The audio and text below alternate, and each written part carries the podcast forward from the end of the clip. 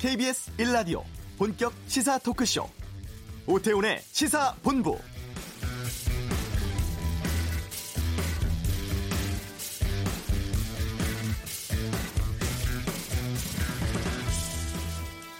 (2017년 11월) 포항을 덮친 규모 (5.4의) 지진. 당시 일부 학계에서는 인근 지열 발전소를 지진 원인으로 지목을 했습니다. 지열 발전소는 땅속 깊이 구멍 뚫고 물을 넣은 뒤에 지열로 달궈진 증기로 전기를 만드는데 이 과정에서 단층을 자극했다 이러한 주장이었죠. 그런데 이번에 정부 조사단이 1년간의 연구 끝에 실제로 이런 일이 있었다고 결론 내렸습니다. 다만 근본적인 원인보다는 지진 가능성이 있던 단층에 영향을 주었다. 그러니까 유발보다는 촉발이었다. 이렇게 진단을 했죠. 자연 지진이 아니란 점은 분명해졌지만 책임 소재, 범위 등을 놓고 또 다른 논란 예상되고 있습니다. 오태훈의 시사본부 잠시 후 이슈에서 현 포항시장 연결해 포항 현재 상황 또 포항시의 대응 방안에 대해서 말씀드리겠습니다.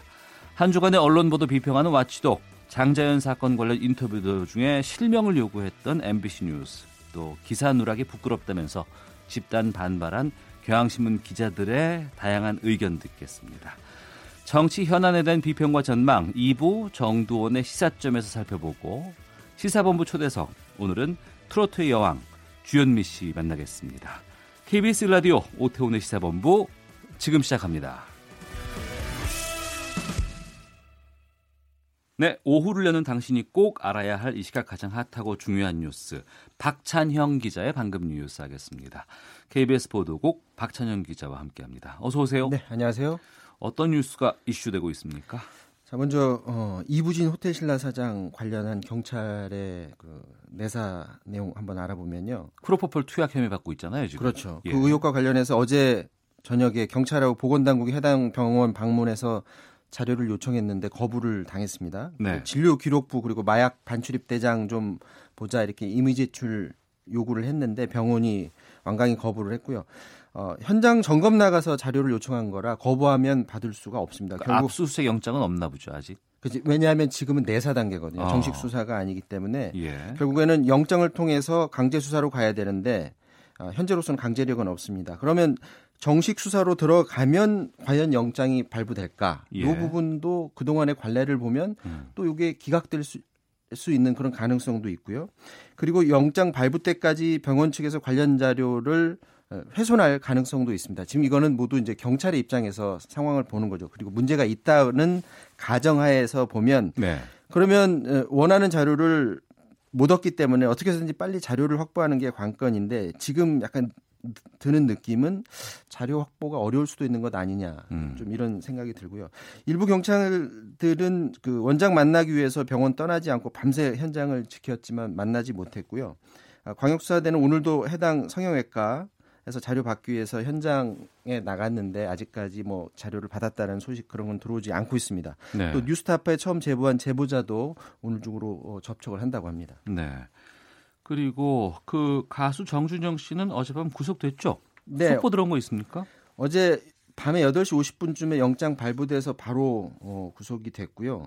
어제 상황 잠깐 전해드리면 어, 재판부가 정 씨의 범죄 사실 중에 상당 부분이 소명이 됐고 또 증거를 인멸할 우려가 있다고 봤습니다. 또 범행의 특성과 어, 피해자 측 어, 법익 침해 가능성이 있다면서 영장을 발부했는데 사실 그 앞서서 정 씨가 어, 법원에 들어갈 때 본인이 모든 죄를 인정한다, 죄 달게 받겠다 이렇게 계속 얘기했던 거는 증거인멸 우려를 불식시키려는 의도가 있었을 수도 있거든요. 그래서 네. 자신의 죄를 인정을 하기 때문에 인멸하지 않겠다라는 그런 의도를 내심 비쳤을 수도 있는데 재판부는 증거인멸 우려가 있다고 본 겁니다. 이로써 정준영 씨는 버닝썬 사태 이후에 처음으로 구속된 연예인 이라는 오명을 안게 됐고요. 최초 버닝썬 사태 촉발 이유는 여러 차례 말씀드렸지만 폭행도 있었고 예. 경찰과 예. 유착 의혹, 마약 등등이었는데 음. 어, 불법 촬영 유통 이 문제로 해서 연예인 중에는 정준영 씨가 처음으로 구속된 겁니다.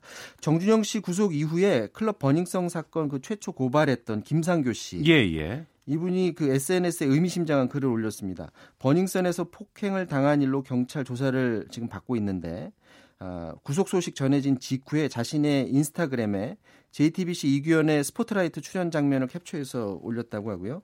당시 JTBC 방송에서 어, 폭행 가해자가 두 명이다. 최초 음. 폭행자는 클럽 VIP다. 네. 승리 정준영, 최종훈 등이 포함된 승리 카톡방에 나오는 한 명이다 이렇게 말을 했었거든요. 예. 그런데 폭행 가해자로 지목됐었던 그 버닝썬의 장모 씨, 장모 이사는 구속영장이 지금 기각이 됐고요. 음. 폭행 가해자가 두 명이라고 했으니까 또 다른 가해자가 빠져나갔다 이런 불만인 것 같습니다. 그 VIP라고 특정한 그 그렇죠. 인물인가요? 예. 네네. 그리고 세 달간 왜 경찰 유착과 연예인 카톡방이 같이 언론에 흘러나온지 이해가 되시느냐? 음. 그들이 꾸민 계략이었고 결국 같은 사람들이다. 덕분에 아, 너네들 조직 구조가 이해가 됐다. 무너져라 이제 이렇게 강한 불만의 글을 올렸는데 아, 최초 폭행자 한 명 아니고 두 명인 거 다 알고 있다. 그 얼굴을 기억하고 있다라고 네. 어, 덧붙였습니다. 그 정준영으로만 지금 표출되고 있는데 그 외에 다른 인물들에 대한 수사 같은 것들도 계속 지켜봐야 된다는 의미가 아니겠습니까? 그렇죠. 경찰이 너무 연예인 쪽으로만 이쪽 계속 그 관심을 보도도 그렇게 좀 나오고 있어요. 예. 그렇게 돼서는 안 된다라는 음. 본인의 불만을 얘기한 거죠. 알겠습니다. 자, 포항 지진 좀 살펴보겠습니다. 뭐 관련 속보 어떤 게 있습니까? 어, 오늘 속보 전해드리기 전에 어제 잠깐 전해드리면 어젯밤 9시에 저희 에, KBS 뉴스에서 단독 보도했었는데요. 스위스 바젤 지역 지열 발전소라고 예. 2006년에 비슷한 어, 지진이 사고가 있었던 게 있었습니다. 거기서도 규모 3점 몇 차의 그렇죠, 지진이 그렇죠. 나왔었잖아요. 예. 그러니까 지열 투입구에 물을 강제로 주입을 했는데 몇 시간 뒤에 지진이 나서 그 해당 아예 바젤 발전소 개발 자체를 그 중단하고 어, 그걸 폐기를 한 건이 있었는데 저희 취재진이 알아봤더니 당시 바젤 발전소 개발을 총괄을 했거나 아니면 자문을 했던 인물들이 그대로 우리 그 포항 지열 발전소 건설에 기술 자문역으로 일을 해왔던 것으로 어. 들어가 놨거든요. 그러니까 예. 실패했던 기술이었었는데 음. 스위스 건이 그때 그 기술을 자문 받아서 어, 발전소를 졌으니까 이게 제대로 작동했을 리가 있느냐 네. 이런 합리적인 의심을 할 수 있는 부분이죠.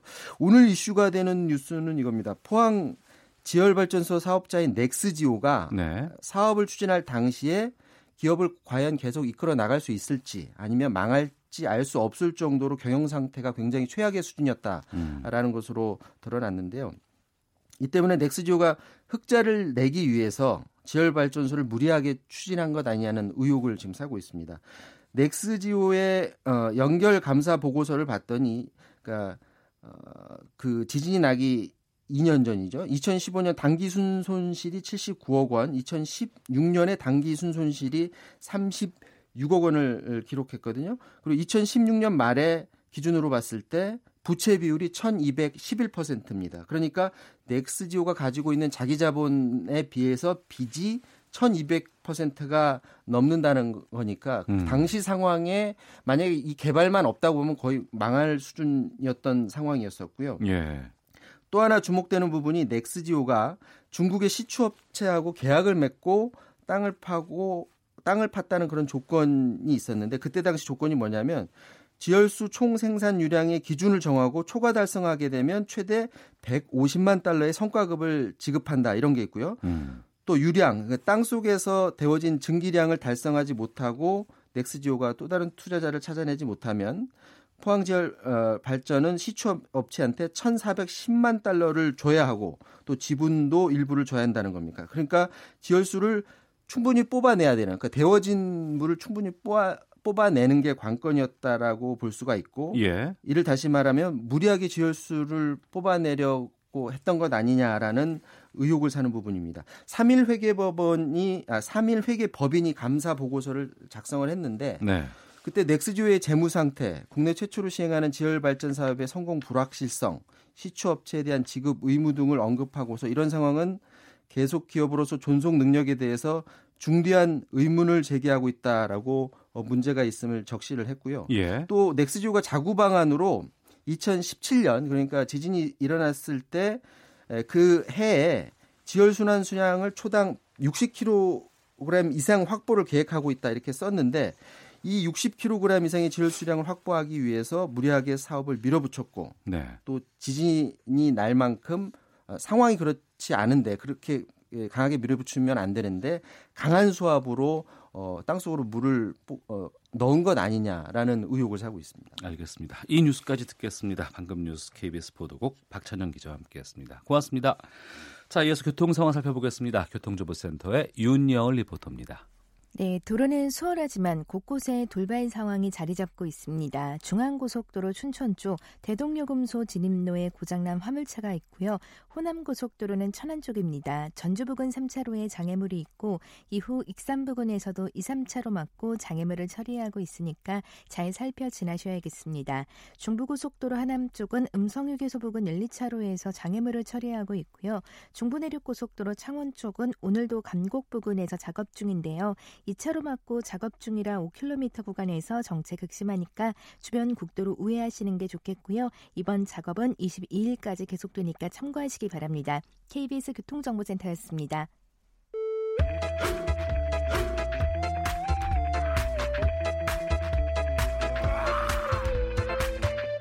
오태우래 시사 본부.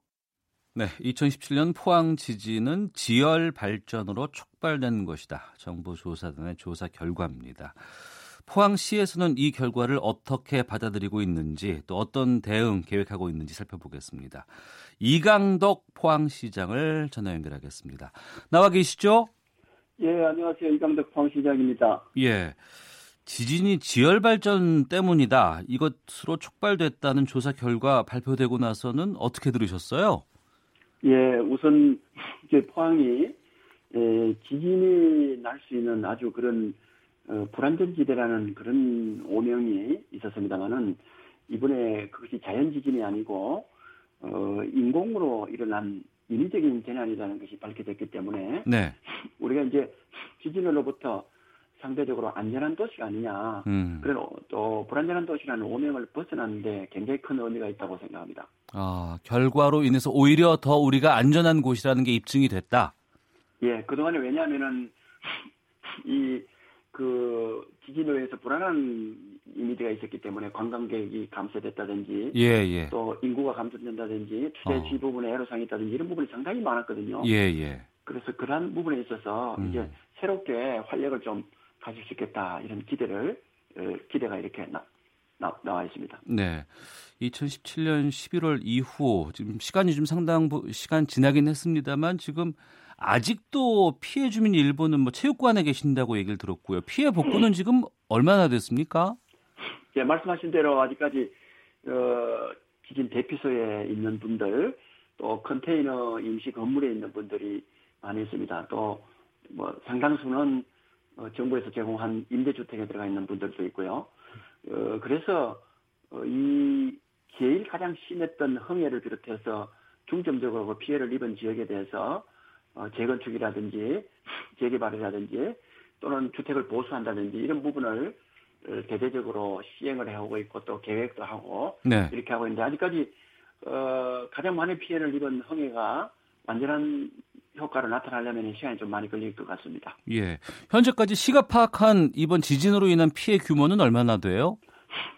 에, 이 정부에서 계산한 일, 일반적인 거하고 예. 또 어, 이 민간이 피해, 이 산정한 자기 실질적으로 입은 피해는 엄청난 차이가 있기 때문에 어. 정확하게 피해 산정을 할 수가 없을 정도입니다. 일부 언론에서는 뭐, 뭐, 저, 이, 조 단위로, 예. 그것도 몇십 조 단위로 이렇게 얘기를 하는 데도 있고요. 음. 뭐 그런 것은 종합적인 피해를 다, 어, 이렇게 계산해서 그런 거고, 네. 실질적인 피해 규모는, 어, 구체적으로 나중에 이 계산을 해봐야 될 것 같습니다.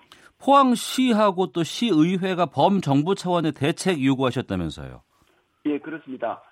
이, 이 인위적인 재난으로 밝혀진 만큼 또 그것이 국책 사업으로 인해서 된 만큼 정부에서 좀 더 적극적으로 보상을 하고 특별법을 제정한다든지 범죄책 기구를 정한다든지 이러한 것들을 함께 해달라고 건의를 했습니다. 네.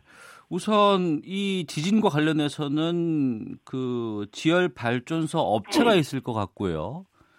또 정부의 책임도 있을 것 같고 뭐 시도 자유로, 자유롭지는 않을 것 같습니다. 예. 그 포항시 차원에서 뭐 지열 발전의 위험성을 유치라든가 건설 가동 단계에서는 전혀 모르고 있었던 상황이었나요?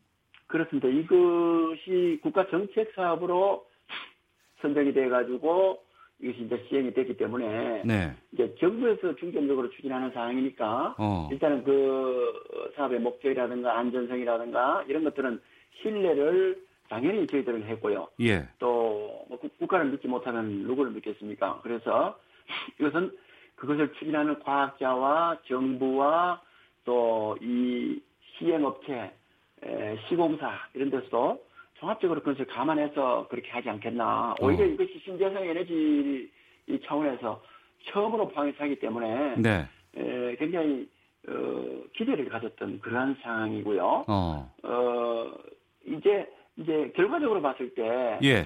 이러한 중요한 그 국책 사업을 할 때, 지하를 아주 깊이 건드린다거나 이렇게 할 때는 음. 굉장히 여러 가지 의 사항을 고려를 네. 해야 되는 것이다. 이렇게 이제 에, 느꼈습니다. 예.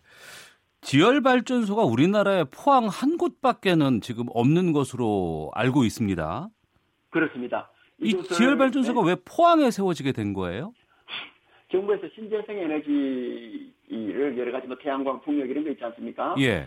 지열 발전을 를 통해서 에너지를 얻는 것이 세계적으로 이제 이제 조금씩 해나가니까 우리나라도 이러한 것들을 하면은 공해도 없고 좋지 않겠나 해서 정부에서 이것을 시범적으로 네. 시범 사업으로 여러 군데 중에서 공모를 해가지고 그 중에서 포항의 가장 그래도 집안 지하로 내려갔을 때 이 온도가 높이 올라간다 이러한 과학적인 에, 결과에 따라서 어. 하는 것이 맞다 이렇게 해서 포항에 된것 같습니다. 예.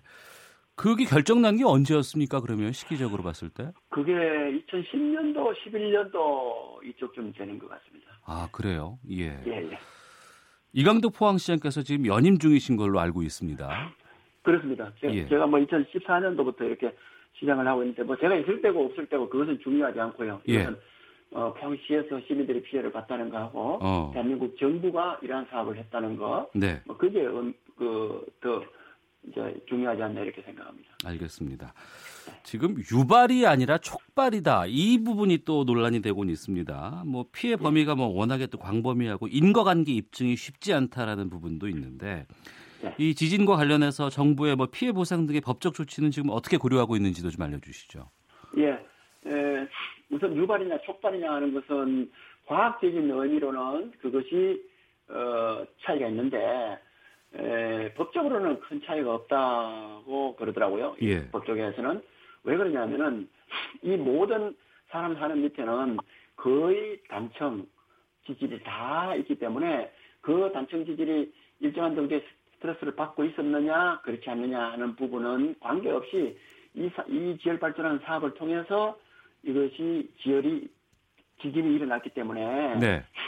결국은 그 책임에 있어서는 큰 차이가 없다 이렇게 제기를 하고요. 예. 뭐 저희들은 이것을 어, 얼마 전에 며칠 전에 산자부에서는 그걸 뭐 법적 소송을 통해서 이렇게 하겠다 이렇게 밝혔습니다만은 이 법적 소송이라는 걸 실질적으로 너무나 광범위한 피해를 입었기 때문에 굉장히 에, 피해도 크고 산정할 수도 없고 또 여러 가지 시간도 굉장히 걸리기 때문에 예, 예. 저희들은 어, 특별법을 제정을 해서 어. 그 특별법의 절차에 따라서 신속하게 네. 또 그리고 또 실질적으로 또 특별법을 제정하면 그 안에 어떤 위원회 같은 걸 만들어서 어. 어, 재판 결과에 준하는 그런 기속력을 가질 수 있거든요. 예. 그러한 절차를 거쳐서 우리 정부가 많이 해왔기 때문에 예. 이 포항 지진을 주민들 건의하는 대로 특별법을 제정해서 어. 빨리 또 실질적인 그런 구체적인 보상을 배상을 좀 해달라 이렇게 저희들이 건의를 했습니다. 예, 청취자께서 많이 의견 보내주고 계시는데 9977님 같은 경우에는 포항 지진 지열 발전소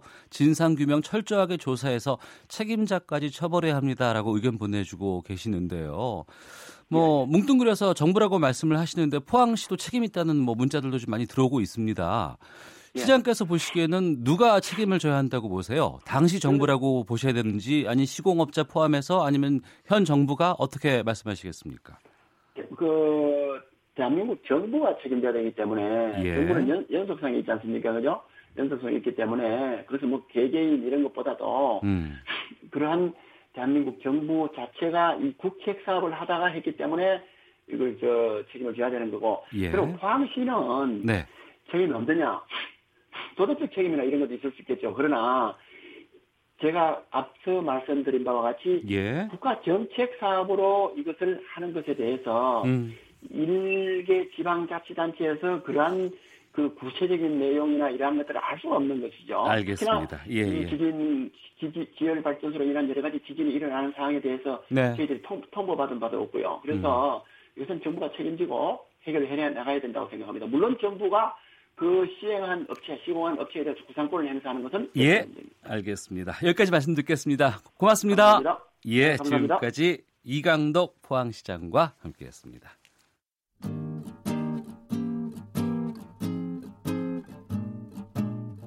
KBS 1라디오 오태훈의 시사본부 여러분의 참여로 더욱 풍성해집니다. 방송에 참여하고 싶으신 분은 문자 9730번으로 의견 보내주세요. 애플리케이션 콩과 마이케이는 무료입니다. 많은 참여 부탁드려요. 자, 그럼 제가 이런 말씀을 한번 드려볼게요. 네. 어쩌면 이런 생방송 뉴스 시간에 이름을 밝히는 게 오히려 더 진실을 밝히는데 더 빠른 걸음으로 갈 수 있다는 생각은 안 해보셨어요? 제가 발설하면 뭐 책임져 주실 수 있나요? 저희가요? 네. 뭐 여기 안에서 하는 거는 저희가 어떻게든지 간에 안에서 하는 건 단지 몇 분이고 그 네. 후로 저는 네, 한 주간의 언론 보도 비평하는. 와치독 정상근 전 미디어 오늘 기자 그리고 자만 아메리카의 알파고시나 씨 외신 기자 두 분과 함께 하겠습니다. 두 분 어서 오십시오. 네, 안녕하십니까. 예. 고 장재현 씨 문건의 유일한 증언자죠. 현재까지는 이 동료 배우 윤지호 씨가 생방송에 출연을 해서 인터뷰를 했는데 이게 논란이 되고 있습니다. 방금 들으셨고요. MBC 뉴스데스크의 앵커가 장재현 문건에 등장하는 인물의 실명을 밝혀달라는 부분인데 어, 난처해하는 윤지호 씨 좀 다소 무리하게 답변을 요구하는 듯 보이기도 했습니다. 어떻게 보셨는지 먼저 정상근 기자부터. 뭐 저는 개인적으로 뭐 할 수는 있는 질문이었다라고 생각을 합니다. 뭐 네. 사실 뭐 많은 분들이 궁금해하는 것이 사실이잖아요. 예. 뭐 성의 같은 한 언론사의 세 명, 뭐 음. 그리고 뭐 이름이 특이한 국회의원, 뭐 이런 고 장자연 씨 죽음을 안타까워하는 만큼 이 가해자들에 대한 분노가 있는 거고 네. 뭐 그런 점에서 뭐 대중들이 이분들의 이름을 궁금해하고 있다라고 생각을 하는데 음. 근데 문제는 태도였다라는 거죠. 근데 뭐 종종 기자 생활을 하다 보면은 예. 뭐 저도 그런 함정에 가끔 빠지곤 하는데 그러니까 내가 하는 일이 뭐 대중들의 알 권리를 채워주는 일이다 보니까 뭐 취재원에 대한 배려가 좀 부족한 일이 좀 왕왕 일어나곤 하거든요. 그래서 음. 이게 뭐 취재원이 막 곤란한 상황에 몰려도 뭐 이건 뭐 공익을 위한 거다. 네. 뭐 피해를 받아도 우리가 뭐 끝까지 싸워주겠다 뭐 이런 경우들이 있습니다만 사실 좀 무책임한 거라고 생각은 좀 하고요. 그러니까 한마디로 좀 할 수 있는 질문이었지만 조금 음. 조심스럽게 접근했으면 어땠을까. 네. 좀 앵커로서의 심각한 결격 사유를 저지른 건 뭐 그것까지는 아니라고 보는데 음. 어, 그래도 좀 배려가 있었으면 좋았겠다라는 생각은 들었습니다. 알파고 아, 기자님. 보통 이럴 때 그 해외 사례는 이런 경우들이 있거든요. 이렇게 예민한 주제라면 일단 사전에는 너무나 철저히 그 이렇게 말을 너무나 예쁘게 태도를 너무 해서 웬만큼 거 다 던지고 더 배울 거 배우고 그 다음에는 아 저는 이것을 이따가 생방송에서 다시 묻고 싶은데 이런 식으로 물어봐도 될까요 하고 아 사전에 서로 교감이 있어야 예, 된다. 그렇죠. 일단은 음. 사전 인터뷰를 하고 사전 인터뷰에서 이제 이따가 라이브에서 어떤 것들을 물어볼 건지 서로 이렇게 확인하고 나왔으면 아마 덜 논란이 되지 않았을까 싶어요. 왜냐하면 네. 국민이 일단 알고 싶기도 하는데 동시에도 그 이 윤치호 씨의 그러한 모습을 보는 것도 좀 약간 양심에 찔리기도 하는데 음. 이제 그건 이제 기자들이 좀 더 현명하게 방법을 만들어내서 극복해야 돼요. 네. 지금 사회적으로 여러 가지 논란도 되고 있고 또 네. 궁금증을 자아내는 뉴스들이 상당수가 있어요. 그럴 때마다 특히 이제 방송사에 대표되는 뉴스 프로그램에서는 좀 앞다퉈서 좀 단독이라든가 아니면 인터뷰를 음. 어, 좀 먼저 취재하고자 하는 그런 네. 아니면 예, 그런 욕심, 게. 욕심. 욕심이 있을 수 있죠. 예. 음. 근데 그런 부분에 의해서 좀 드러난 것이 아닌가 싶은 생각이 들, 들기도 하고요. 네, 뭐 사실 뭐 기자들이 그런 면이 없지 않아 있죠. 뭐 특히 이 장자연 씨 사건 같은 경우에는 이 한국 사회를 좀 뒤흔들고 있다 보니까 음. 뭐 어느 매체든 좀 이슈를 끌고 가고 싶어하는 의혹은 좀 있다라고 생각은 좀 들더라고요. 네. 또 뭐 종종 이런 의혹들이 또 좋은 영향을 미치기도 하는데 어. 어, 다만 뭐 의혹이 너무 앞서면 이 대중들이 그거를 받아들이지 못하는 것 같아요. 음. 사실 이런 질문 같은 경우에는 뭐 KBS나 SBS에서도 윤지호 씨에게 한 바가 있거든요. 근데 뭐 KBS도 뭐 엄경철 앵커가 뭐 그런 질문을 음. 던지고 나서 이제 마지막에 좀 고통스러운 장면을 말씀하기 위해서 죄송스럽다 뭐 이런 얘기를 덧붙이기도 했었고 네. 뭐 SBS도 뭐 같은 내용을 음. 묻기는 했지만 뭐 이렇게 압박은 하진 않아가지고 이게 네. 큰 논란이 되진 않았었거든요. 그래서 어. 좀 이런 점에서 보면은 뭐 MBC가 뭐 나름 뭐 바빠서 그랬는지 마음이 바빠서 그랬는지 모르겠지만 네. 어쨌든 너무 조바심은 안 냈으면 좋겠다는 생각이 좀 들더라고요. 그러니까 음. 뭐뭐 나는 MBC는 뭐 버닝썬 사태에 있어서는 좀 이슈를 주도한 면이 있는데 뭐 네. 모든 이슈를 다 주도할 수는 없는 거니까. 그렇죠. 네, 좀. 앞서 알파오 기자가 이제 사전 인터뷰에서 이제 이런 부분들을 네. 좀 서로 가지 공유를 좀 하고 여러 가지 양해를 좀 구해야 음. 된다라고 음. 말씀하셨는데 저도 참 고민이 되는 부분들이 음. 특히 이제 라디오 같은 경우에는 사전 인터뷰를 미리부터 이렇게 연락해서 음. 하기가 쉽지 않기도 해요. 또 네. 전화 연결을 그때 그때 해서 이제 인터뷰를 하다 보면은 좀 무리한 음. 어, 요구가 생방송 도중에 나가는 부분들도 있고 그래서 고민도 되기도 하고 반성이 되기도 하는데 그렇게 사전 인터뷰가 없는 과정에서는 어떻게 하는 게 좀 괜히 끼어 들어가지 마세요 선배님.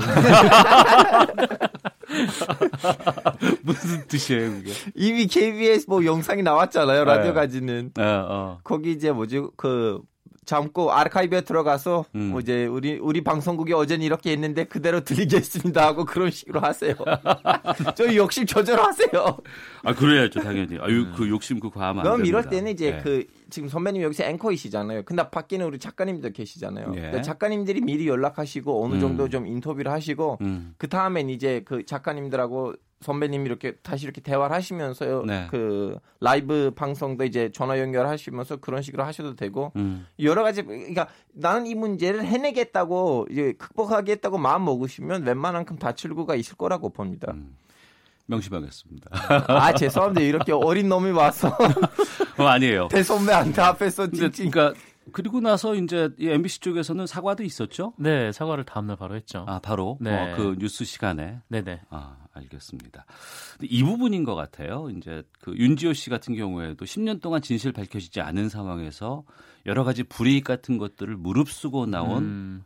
어떻게 보면 공익 제보자일 네. 수 있거든요. 근데 우리 언론들이 공익 제보자를 대하는 자세가 좀 그동안 좀 많이 부족하지 않았을까라는 생각이 좀 드네요. 반성도 하고요. 그렇죠. 이제 윤지호 윤지호 씨 같은 경우에는 워낙 이제 거론되는 가해자의 명단이 좀 뭐랄까 이 한국 사회에서는 좀 굉장히 좀 힘이 강력한 좀 음. 그런 사람들로 추정되는 인물들이다 보니까 네. 굉장히 좀 공포스러운 상황이기도 하고 근데 그런 분에게서 이제 이 생방송 중에 바로 이제 이름을 얘기해 달라 이렇게 음. 좀 얘기를 하는 건 좀 무리일 수는 있죠. 그렇죠. 근데 음.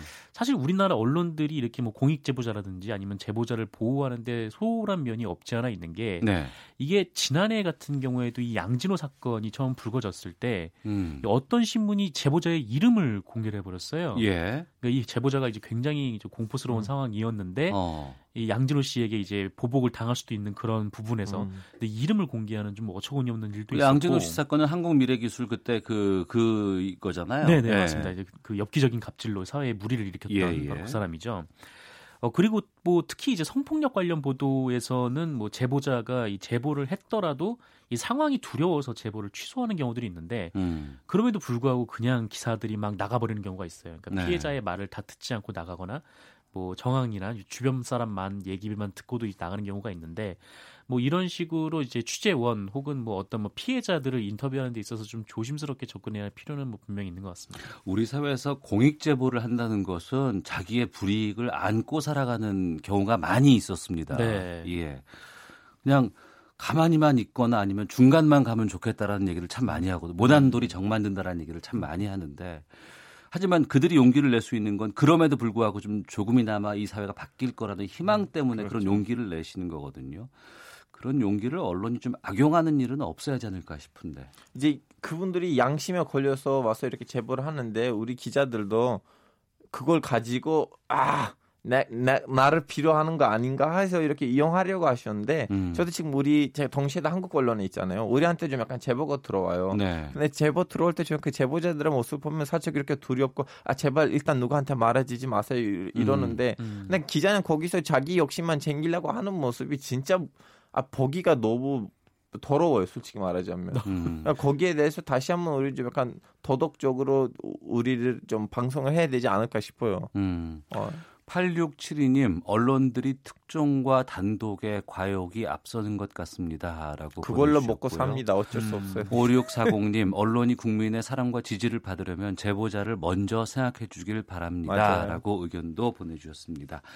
아, 정상근 전 비디오늘 기자, 자만 아메리카의 알파고 신하 씨 외신 기자와 함께 와치독 어, 다음 주제로 좀 가보겠습니다.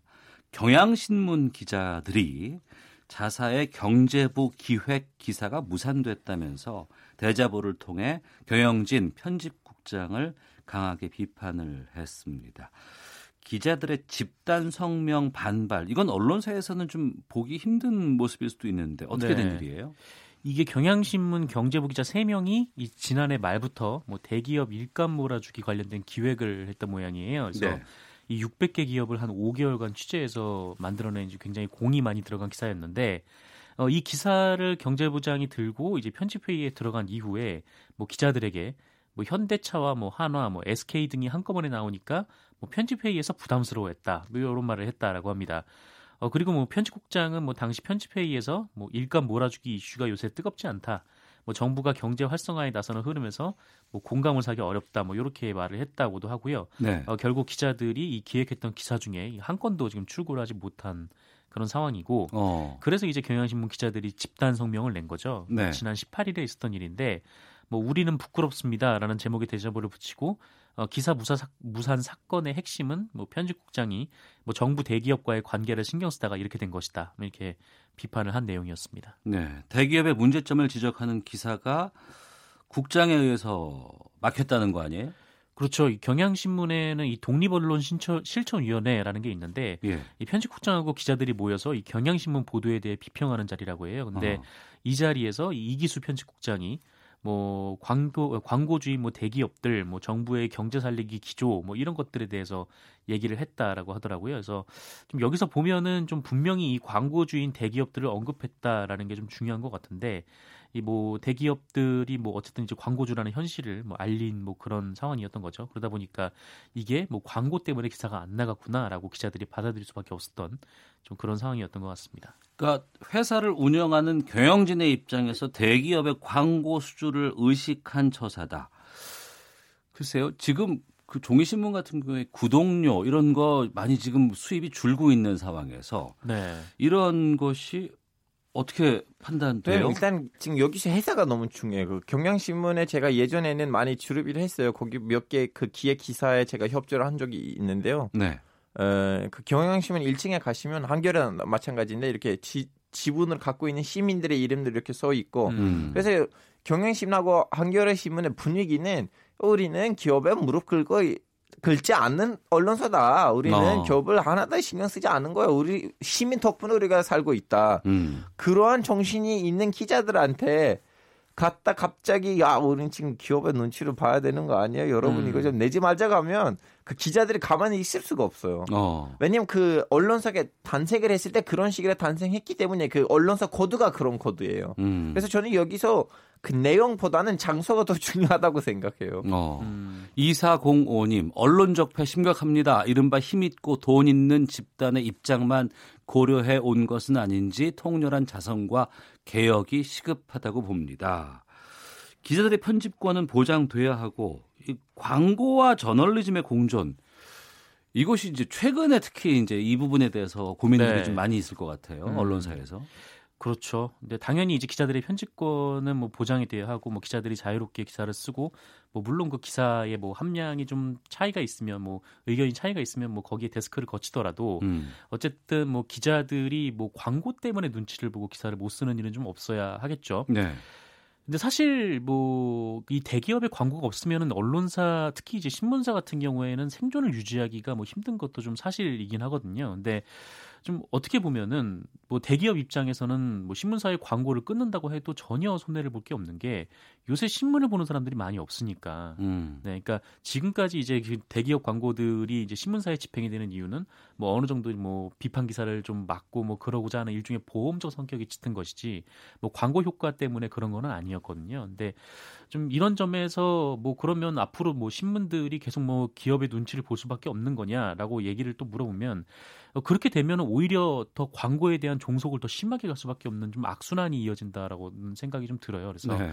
뭐 전통적인 광고 시장에서 벗어나서 다양한 생존 전략을 논의해야 하지만 뭐 그렇다고 해서 그게 이제 기자들의 이제 기사를 쓸 그런 자유까지 침해를 하면서까지 이렇게 광고로 가는 거는 좀 안 좋은 이게 사이클에 들어가는 순간이라고 봅니다. 알파고 기자. 아니 이것도 있어. 그 광고 시장에 재검토도 필요하거든요. 왜냐하면 기본적인 한국에 있는 광고 그 논리가 아 기업들한테 돈을 떼오는 거다. 근데 지방에 가면 그 광고를 하고 싶은 작은 소 뭐 이렇게 중소기업들도 많은데 음. 그분들한테 그러니까 그 시장을 다시 한번 이렇게 좀 약간 재검토해야 되지 않을까 싶어요. 음. 그 위주로 다시 한번 이렇게 그 블루오션에 들어가면 네. 그 대기업들에 대한 의존성도 좀 약간 떨어지고 그래서 여기서 지금 경영진이 큰 책임을 갖고 있다고 생각합니다. 오히려. 음, 그러니까 이제 한 대기업 위주의 광고 시장을 좀 재편하고 새로운 좀 시장을 찾아볼 필요가 그렇죠. 있다. 어, 동의하세요? 뭐 저도 비슷한데 어쨌든 중요 핵심적으로 이제 동의하는 부분은 이게 과거 같은 방식 그러니까 뭐 기사로 기업을 위협하거나 아니면 기사를 빼서 기업들의 비위를 맞추는 광고를 받는 게 아니라 이제 진짜 광고 효과를 기업들이 누릴 수 있도록 새로운 신상품을 개발하는 게 좀 필요하다라고 생각을 해요. 그게 이제 뭐 요즘 뭐 내러티브 광고라는 얘기도 있고 뭐 advertorial 뭐 이런 얘기도 있는데 뭐 물론 이제 이런 것들이 기사와 좀 명확하게 구분은 돼야 되지만 뭐 이제 뭐 신문사나 뭐 그런 데서 할 수 있는 좀 방법들을 좀 찾아야 하지 아니. 그러면 솔직히 얘기하자면 지금 한국 언론에서 광고일하는 거 뭐냐면 기업의 언론으로 수, 통제하는 수단이에요. 진짜 알겠습니다. 자기네 상품을 뭐 광고하는 거 뭐지? 경향신문 기자들은 이렇게 지적을 했어요. 독립언론의 정체성을 지키면서 생존하기 위한 길을 모색하고는 있는가? 경쟁사들은 새로운 조직, 새로운 수익 기반을 실험한다. 이런 의견 좀 눈여겨봐야 할 부분도 아닌가 싶습니다. 한 주간의 미디어 비평 정상근 전 미디어오늘 기자, 자만 아메리카의 알파고 신하 씨, 외신 기자 두 분과 함께했습니다.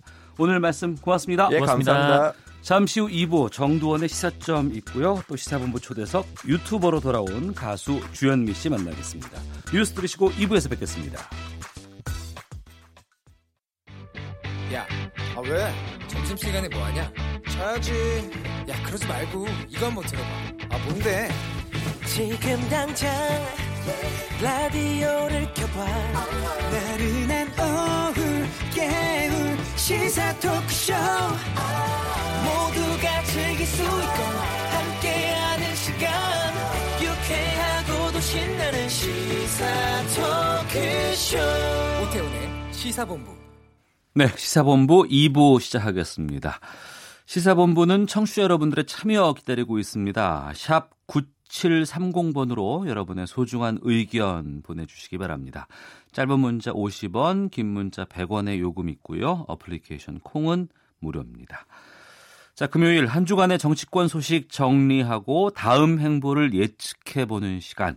정두원의 시사점, 시사점 시간입니다. 정두원 전 의원을 연결하겠습니다.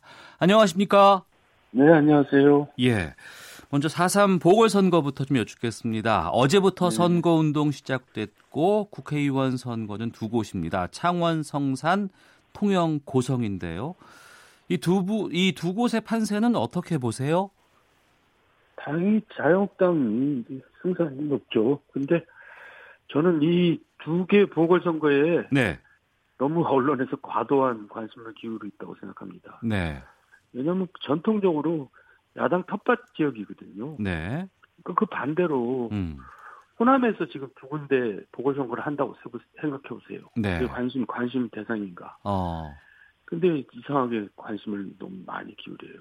예. 물론 지난 지방선거에서 이제 여당이 야당 텃밭임에도 불구하고 이제 승리를 했던 곳인데 네. 그렇다고 해서 이제 지금 대통령 지지율이 낮아지면서 뭐 다시 옛날로 돌아간 상태거든요. 어.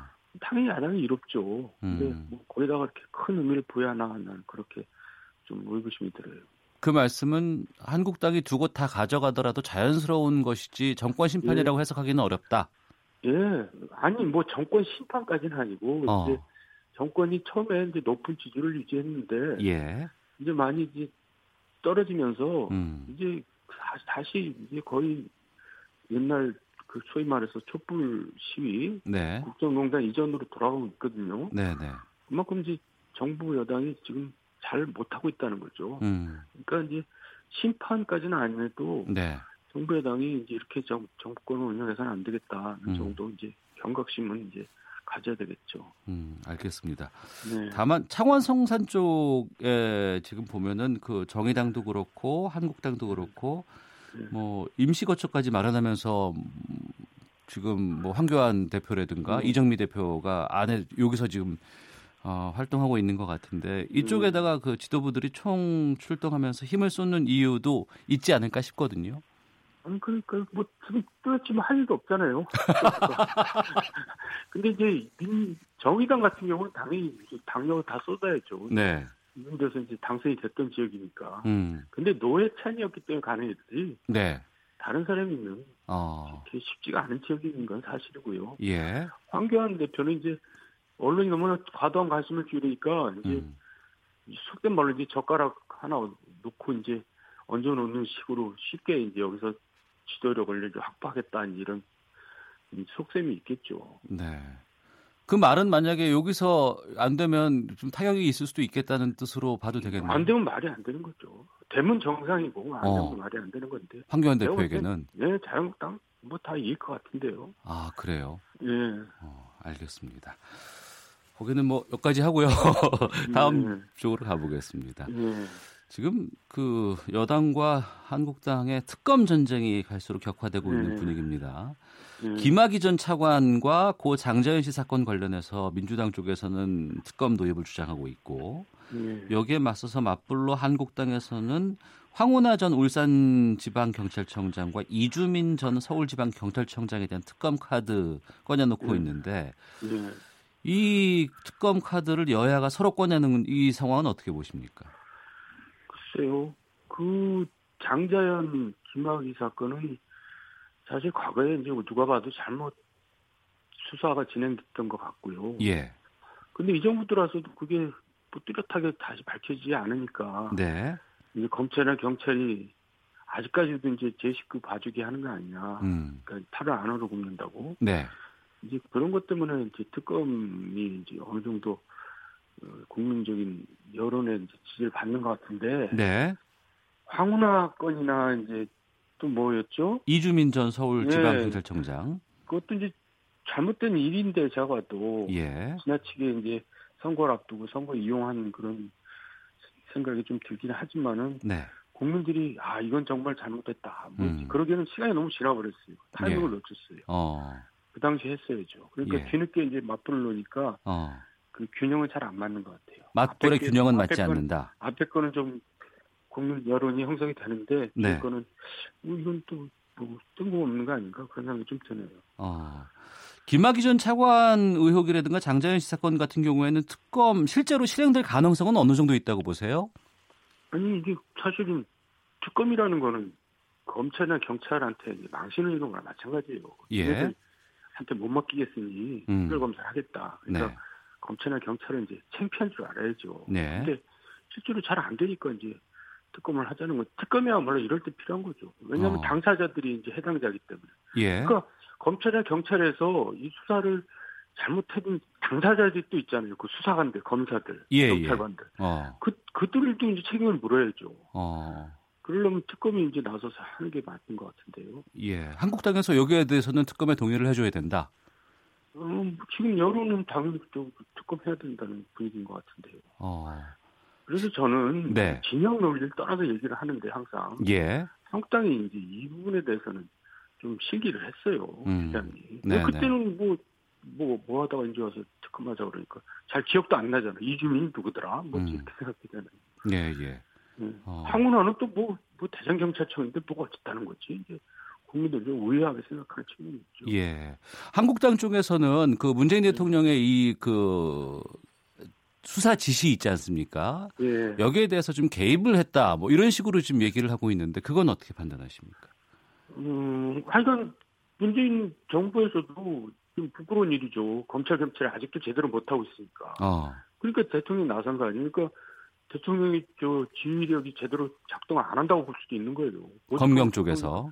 대통령이 나, 나설 정도냐 예.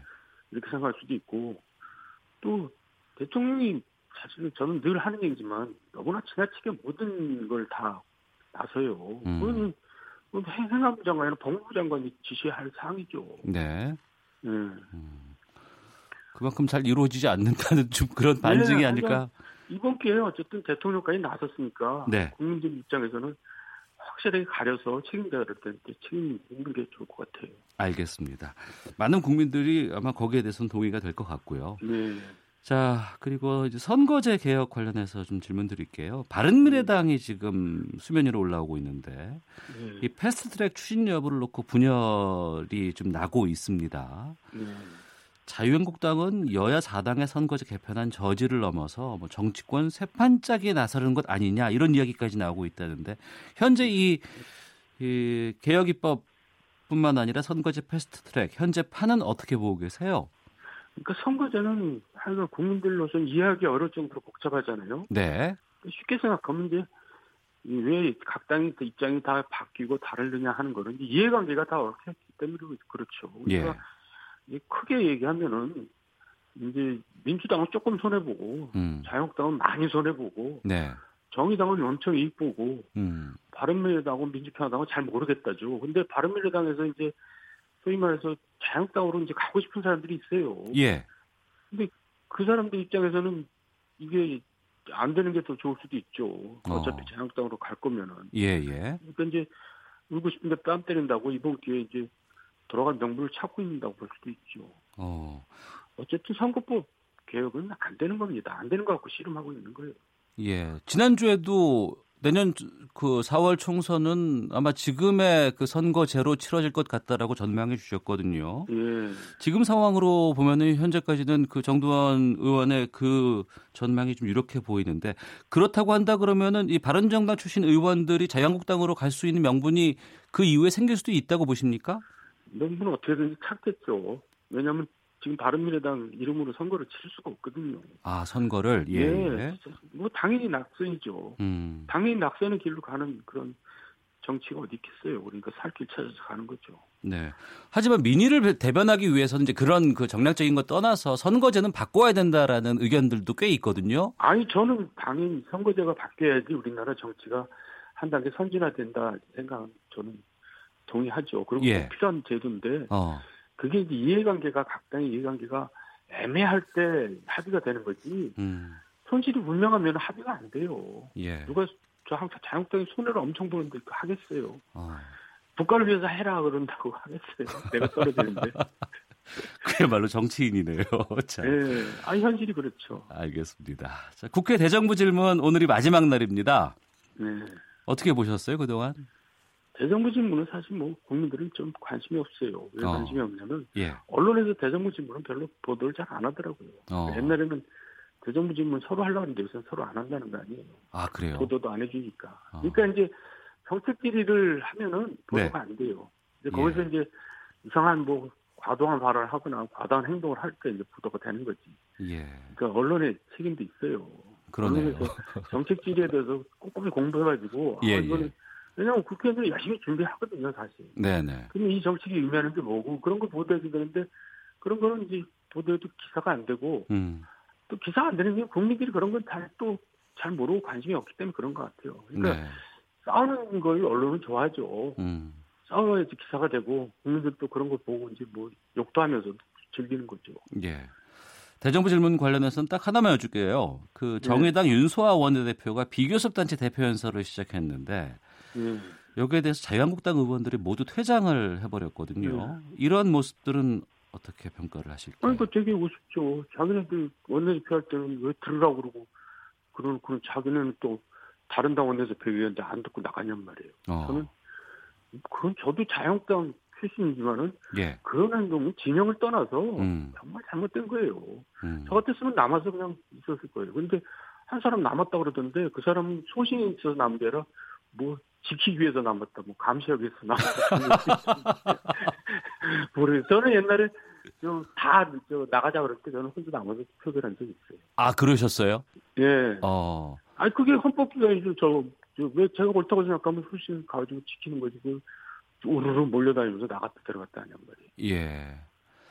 원내대표가 손짓한다고 나가는 거는 아유 그거는 진짜 국회의원으로서 창피한 일이에요. 아 그렇죠. 그것도 뭐 무슨 합리적이고 옳은 일이라면 네네. 그치 뭐 옳지 못하잖아요. 자기네들 원내대표 할 때는 뭐 나의 말 들어라 뭐, 음. 뭐 득실 말 들어라 그래놓고 득실 말 한다고 나가보고 또 쪼르르 또 따라 나가고 그게 뭐, 뭐냔 말이에요. 예. 다음 주 행보 좀 보겠습니다. 아, 네. 다음 주는 인사청문회 전국이거든요. 네. 어, 뭐 연일 보도에서는 지금 여러 가지 검증 보도들이 나오고 있는 거고 음. 지금 논란되고 있는 뭐 김현철 통일부 장관 후보자라든가 최정호 국토부 장관 후보자 여기에 대해서 계속 검증 보도들 나오고 있는데 현재까지 나온 보도들 보면은 어, 통과할 만하다고 보세요? 아니면 결격 사유가 좀 있는 후보가 보이세요? 솔직히 말해서 결정적인 한 방은 없어 보여요. 결정적인 한 방은 없다. 예, 더 시간을 두고 봐야 되겠지만은. 예. 근데 이제 지적하고 싶은 거는 네. 이제 청와대에서 인사 기준을 정했거든 일곱 가지를. 예, 예. 스스로 어기는 후보를 냈어요. 어. 그거는 정말 잘못된 거죠. 누구라고 보세요? 그 어기는 아니, 그 후보가? 위장전입 뭐네 번씩이나 했던 후보가 한 명 있고 또 여러 명 여러 번 하여간 두 명이 이제 위장전입 부분에는 기준이 예. 안 맞던데 예, 예. 그건 오죽하면 그렇겠느냐. 그러니까 아. 사람이 없는 거예요. 오죽하면 이 기준에 예. 맞추려면은. 예, 그러니까 예. 뭐 당사자들이 이제 고사를 하든가 어. 또 자체 검증하면 다 걸리니까 할 사람이 없으니까 이 예. 정도는 그냥 밀고 나가야겠다 이렇게 싶어서 이제 추천을 했겠지만은 어. 그 하여간 자기네가 내세운 기준에 안 맞는 거는 그거는 저는 잘못됐다고 생각해요. 그럼 이 부분 좀 질문 드릴게요. 정말 그렇게 통과할 만한 사람들이 우리 사회에 없습니까?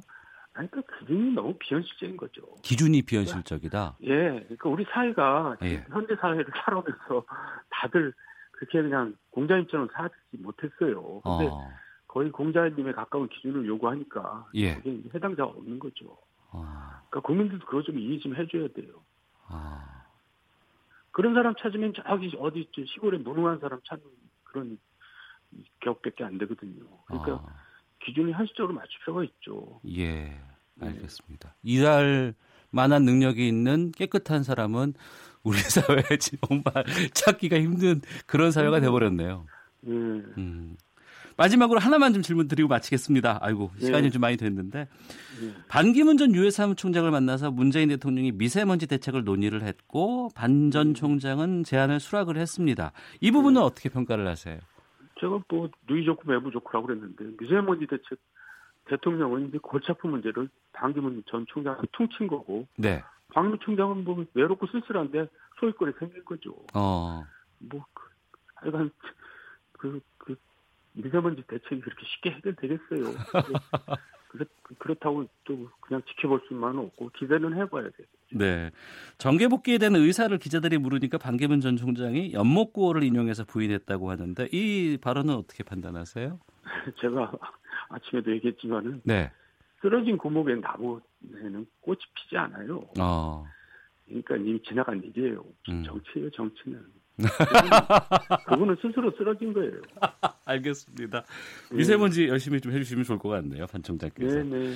자, 정도원의 시사점, 시사점 마치도록 하겠습니다. 9963님께서 진짜, 진짜 이 코너 너무 시원시원해서 팬입니다. 라고 의견 보내주셨습니다. 오늘 말씀 고맙습니다. 예.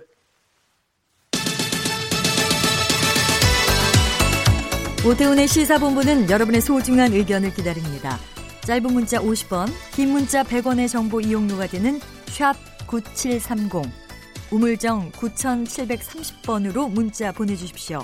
KBS 라디오 앱 콩은 무료입니다.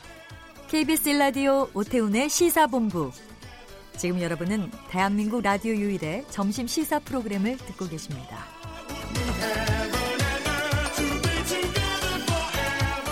네, 시사본부 듣고 계신 지금 시각 1시 22분 향하고 있습니다. 요즘 뭐 이영자 TV, 덕화 TV, 유명 연예인들이 자신의 이름을 걸고 유튜브 채널을 많이 하고 있죠. 어, 여러 채널들이 있지만 이분의 채널은 좀 뭔가 특별하게 보였습니다. 광고가 없이 노래가 이어지고요. 1920년대부터 현대를 아우르는 전통 가요를 부르고 있는 주현미 TV의 주인공 가수 주현미 씨 자리하셨습니다. 어서 오세요. 안녕하세요. 예, 예. 네. 저는 주현미 씨를 어, 스튜디오에서 몇 번 뵀어요. 아, 그런가요? 예, 어디서 뵀냐면 이라디오에서 프로그램을 진행을 하실 때 네. 옆에 있는 부스에서 아나운서들이 뉴스를 하거든요. 아. 그럼 그때 가서 제가 딱 뵙고 저는 어 노래 부르실 때랑 네. 방송하실 때 그 목소리가 너무나 좋아서 저분이 참 대단하시다라는 생각이 좀. 들었었는데 오늘. 시사본부 이 스튜디오에서 모시게 돼서 영광입니다. 저는 제가 35년 정도 노래를 했거든요. 예, 예. 여긴 처음이에요. 아, 일라디오는 처음 오셨어요? 네, 이 스튜디오는 처음이에요. 아, 그러셨군요. 뭔가 아늑하네요. 예. 여기 공간은 아늑한데 네. 이 내용은 좀 요즘 험한 데가 좀 많이 아, 있어서. 네. 자, 오늘은 좀 이렇게 아늑하게 좀 꾸며볼까 합니다. 먼저 주현미 TV 네. 어떤 채널인지를 좀 소개해 주세요. 음, 일단 제가 그 노래를 쭉 불러드려요. 네. 음, 그 어떤 노래들이냐면, 음. 그러니까 저희 선배님들이 남겨놓은 대중가요예요. 네. 유행가. 음. 그래서 20년대부터 뭐쭉 지금은 이제 그 한 56, 60년대까지의 그런 노래들을 이렇게 불러드리는데 네. 앞으로는 이런 선배님들이 남겨놓은 그 유행가 대중가요를 쭉 불러놓으려고요. 어. 그래서 일주일에 두 번, 네. 어, 월요일, 목요일, 그리고 또 격주로는 어, 화요일마다 또, 또 그런 또 다른 콘텐츠고요. 그렇게 해서 두 번씩 업로드를 해요. 일주일에 음. 두 번씩. 일주일에 두 번. 네. 네. 그래서 어, 옛 노래들을 쭉 불러드리고 있습니다. 그럼 지금 몇 곡 정도가 올라가 있을까요? 46곡 정도 올라가 있어요. 46곡. 네. 어. 제가 오신다고 해서 네. 주현미 TV를 좀 이 주에 좀 찾아봤었어요. 감사합니다. 근데 좀 독특한 게 몇 가지가 보여서 그걸 아, 좀 네. 여쭤볼까 하는데 네, 네. 유튜브에는 그 흔한 광고가 없어요. 주현미 TV에는. 아, 네. 어. 네. 그리고 멘트가 없어요. 음, 네. 저는 TV를 하신다고 특히 유튜브에서 하신다 그러면 네. 어, 오늘 곡은 뭐 이런 거 할 거예요. 뭐 이 노래는 어떻고요라는 얘기들이 많이 들어가 있을 줄 알았는데 아, 네. 전혀 없어요. 특별한 이유가 있, 있어요? 근데 그냥 저는 가수니까 어. 음, 노래로 팬 여러분들에게 예. 음, 노래를 그냥 들려드리고 싶었어요. 예. 그러니까 어, 아주 음, 근사한 무대는 많이 서봤잖아요. 네, 뭐 네. 아유, 그럼요. 뭐 그런 무대, 뭐 이런 크고 작은 무대 다 서봤는데, 네. 어, 다 거기서 원하는 방식의 그런 모양으로만 음. 어, 노래를 불렀지. 네. 정말 제가 어, 불러드리고 싶은 방식으로 불러본 적은 없어요. 음. 그래서 정말 옆에서 편안하게 불러드리는 것처럼 그런 느낌으로 노래를 들려드리고 싶었거든요. 네. 그리고 사실 그 하고 싶은 이야기들은 어, 거기 또 안에 들어가면 노래 이야기라고 그래서 음. 거기 쭉또 어, 글로 또 써놨거든요. 네, 네. 영상이 아니더라도 네. 소개하는 그렇게 글을 해서 할 수 있으니까. 근데 어. 사실 노래만 불러드리려고 해도 예. 지금 그 시간들이 모자라요. 그래요? 워낙에 어. 선배님들이 남겨놓은 우리 대중가요들이 아름답고 정말 아까운 노래들이 너무 많아서 예. 아, 지금 부르기도 너무 지금 어. 양이 아직 많아요. 그리고 그 영상 quality가 상당히 높더라고요. 뒤에 배경도 파스텔 톤으로 이렇게 쫙 이렇게 은은하게 네. 들어가 있는 걸 보면서 어 이런 센스는 어디서 직접 다 제작하시는 거예요? 아 이제 도와주는 어, 어. 후배들이 있죠. 예, 친구들도 있고 예. 그 이제 모여서 어떻게 하면 제일 심플하고 막 이런 음, 군더더기 없이 예, 정말 예. 노래만 어. 어. 들려드릴 수 있을까. 그래서 사실 악기 편성도 그래서 네. 이제 기타의 이반석 씨, 음. 아코디언의 김태호 씨두두 세션 네. 하고 예. 어만 해서 음. 음, 또 시선도 많이 이렇게 다른 데로 안 보내고 그냥 오로지 노래만 집중할 수 있게 그래서 배경도 보면 네. 어머 유심히 보셨네요. 아, 그럼요. 네, 배경도 보면 근데 이렇게 바뀌어요. 바뀌기는 예, 예, 예. 색깔만. 색깔이 네, 좀, 네, 예. 네. 그래서 편안하게 음. 정말 어쩌면 어떤 조그만 방 안에서 음. 어그 그 노래를 듣고 있는 분한테만 불러드리는 것 같은 그런 느낌 전달하고 싶어요. 그래서인가요? 그 어, 영상의 밑에 이제 댓글이 달리면 네. 다른 댓글들은 어 뭐 좋습니다 이런 댓글은 다 똑같이 달리는데 네. 주현미 TV에 달리는 댓글의 특징이 있어요. 아실지 모르겠는데 네. 자기 얘기를 참 많이 댓글로 남겨주시더라고요. 아. 댓글을 쓰시는 분께서 네. 이 노래 제가 이때 들었어요. 네, 네. 그거 기억나요? 우리 어머니는 어땠어요?라는 얘기들. 그런 이야기들 저도 댓글 빠짐없이 이제 예, 보- 예. 보려고 노력을 하는데 어. 요즘은 좀 많이 달려가지고 예, 예. 어, 시간을 내서 이제 일부러 보는데요. 특히 부모님 생각 나신다 그러고 어. 심지어 10대 어, 어린 학생들은 음. 할머니 할아버지 생각난다고도 하고 그래서 어. 그런 댓글들을 사연이 읽으면 정말 저도 가슴이 찡하죠. 예. 그러니까 트로트, 전통 가요 이런 우리 음악들 네. 5, 60대가 즐겨 듣는 장르라고는 알고 있었지만 최근 네. 같은 경우에는 20, 30대도 거기에 좀 빠져드는 매력들이 바로 그런 부분들이 공감이 네. 있기 때문에 그러지 않은가 네. 싶은 생각이 들거든요. 그런 것 같아요. 그런 어. 유- 유대감? 네. 네. 어, 젊은 팬들도 많이 있으시죠. 네, 10대 학생들도 있어서 저 정말 신선해요. 음. 네. 중학생. 청취자 2284님께서 주현미 TV 애청자입니다. 와, 오늘 생방송에 출연하셨군요. 아. 기타, 아코디언 연 주자도 젊으신 분들이라 좋더라고요. 저 스튜디오 바깥에 계시네요. 네, 지금 맞아요. 뵈니까. 네, 아코디언. 연주하시는 네, 예, 예. 씨. 그리고 1964님께서 저도 주현미 TV라고 생각하고 신청을 합니다. 주현미의 짝사랑. 아, 이분은 직접 신청까지 지금 해 주셨는데 네, 네. 저희 시사본부는 그 가수분께서 여러분들께서 나오셨어요. 네. 지난주에는 김세환 씨가 아. 데뷔 50주년 특별 네. 이번에 그 신곡 내셨다고 해서 나오시기도 와. 했었고. 근데 저희가 곡은 별로 안 틀어드렸거든요. 네. 오늘은 좀 저희가 시사본부이지만 네. 주현미 TV 주현미 씨의 노래를 위해서 좀 저희가 들어볼까 하는데 아, 네. 어떤 노래 좀 들어볼까요? 아, 아, 이럴 줄 알았으면 저기 주현미 TV에 있는 노래들을 좀 골라서 들려드릴 걸. 근데, 어, 이 노래 제가요, 음. 음, 제 남편이 작곡해준 노래예요. 네. 그래서 들려드리겠습니다. 예. 추억으로 가는 당신이요. 어, 듣고 계속 말씀 나누도록 하겠습니다. 추억으로 가는 당신.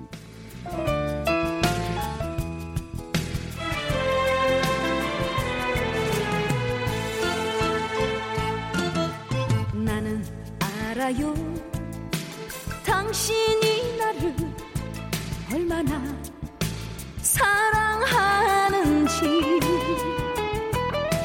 내가 없으면 외로움 속에 조용히 흐느낄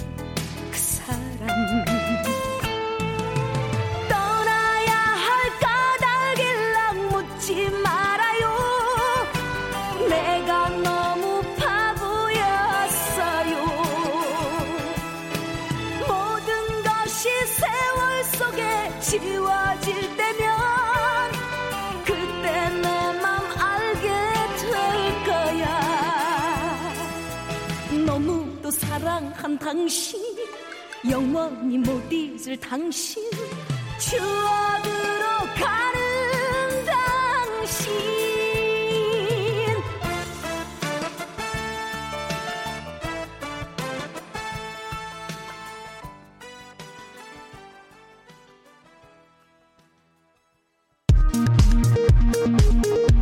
헤드라인 뉴스입니다. 제2연평해전과 천안함 피격, 연평도 포격 도발로 희생된 장병들을 기리는 서해 수호의 날 기념식이 오늘 오전 국립대전 현충원에서 열렸습니다. 국토부는 다음 달부터 6월까지 전국의 입주 예정 아파트는 9만 5천여 세대라고 밝혔습니다. 이는 지난해 같은 기간보다 11.9% 줄어든 것입니다. 금융위는 현재 0.15%인 코스피 시장의 증권 거래세를 올해 안에 0.1%로 0.05%포인트 내리기로 했습니다. 코스닥과 비상장 주식의 거래세도 0.05%포인트 내립니다. 세계 최대 소셜미디어 페이스북 사용자 수억 명의 계정 비밀번호가 암호화 장치 없이 상당 기간 노출돼 있었다고 미 IT 매체들이 보도했습니다. 보호받지 못한 비밀번호를 쓴 사용자 계정 수는 최대 6억 개에 이르는 것으로 알려졌습니다. 중국 장수성 옌청시의 화학공업단지에서 일어난 폭발사고 사망자가 44명으로 늘었습니다. Yen청시에서는 기아차를 비롯한 우리 기업 700여 곳이 입주했지만 사고 공단에는 우리 업체가 없는 것으로 확인됐습니다. 지금까지 라디오 정보센터 조진주였습니다. 이어서 기상청의 강혜종 씨입니다.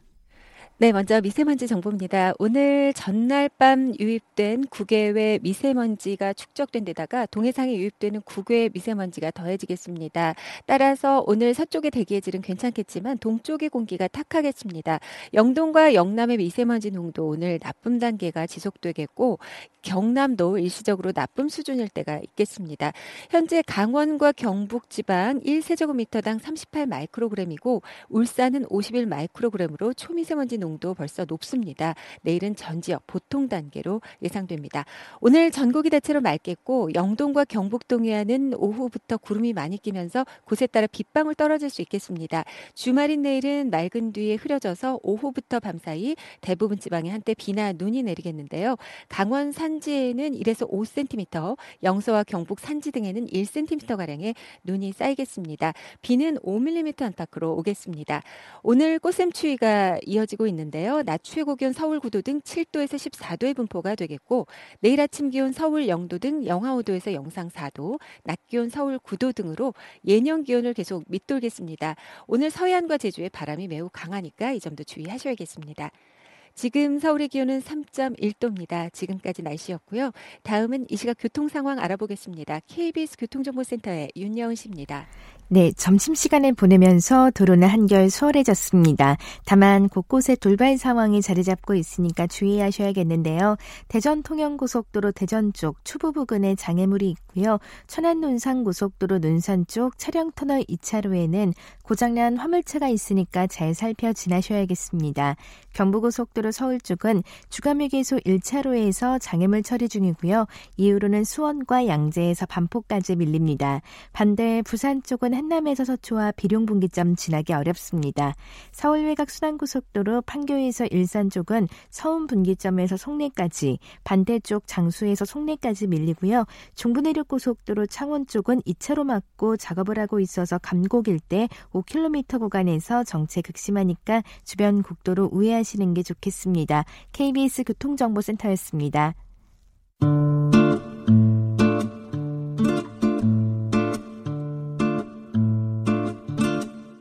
오태훈의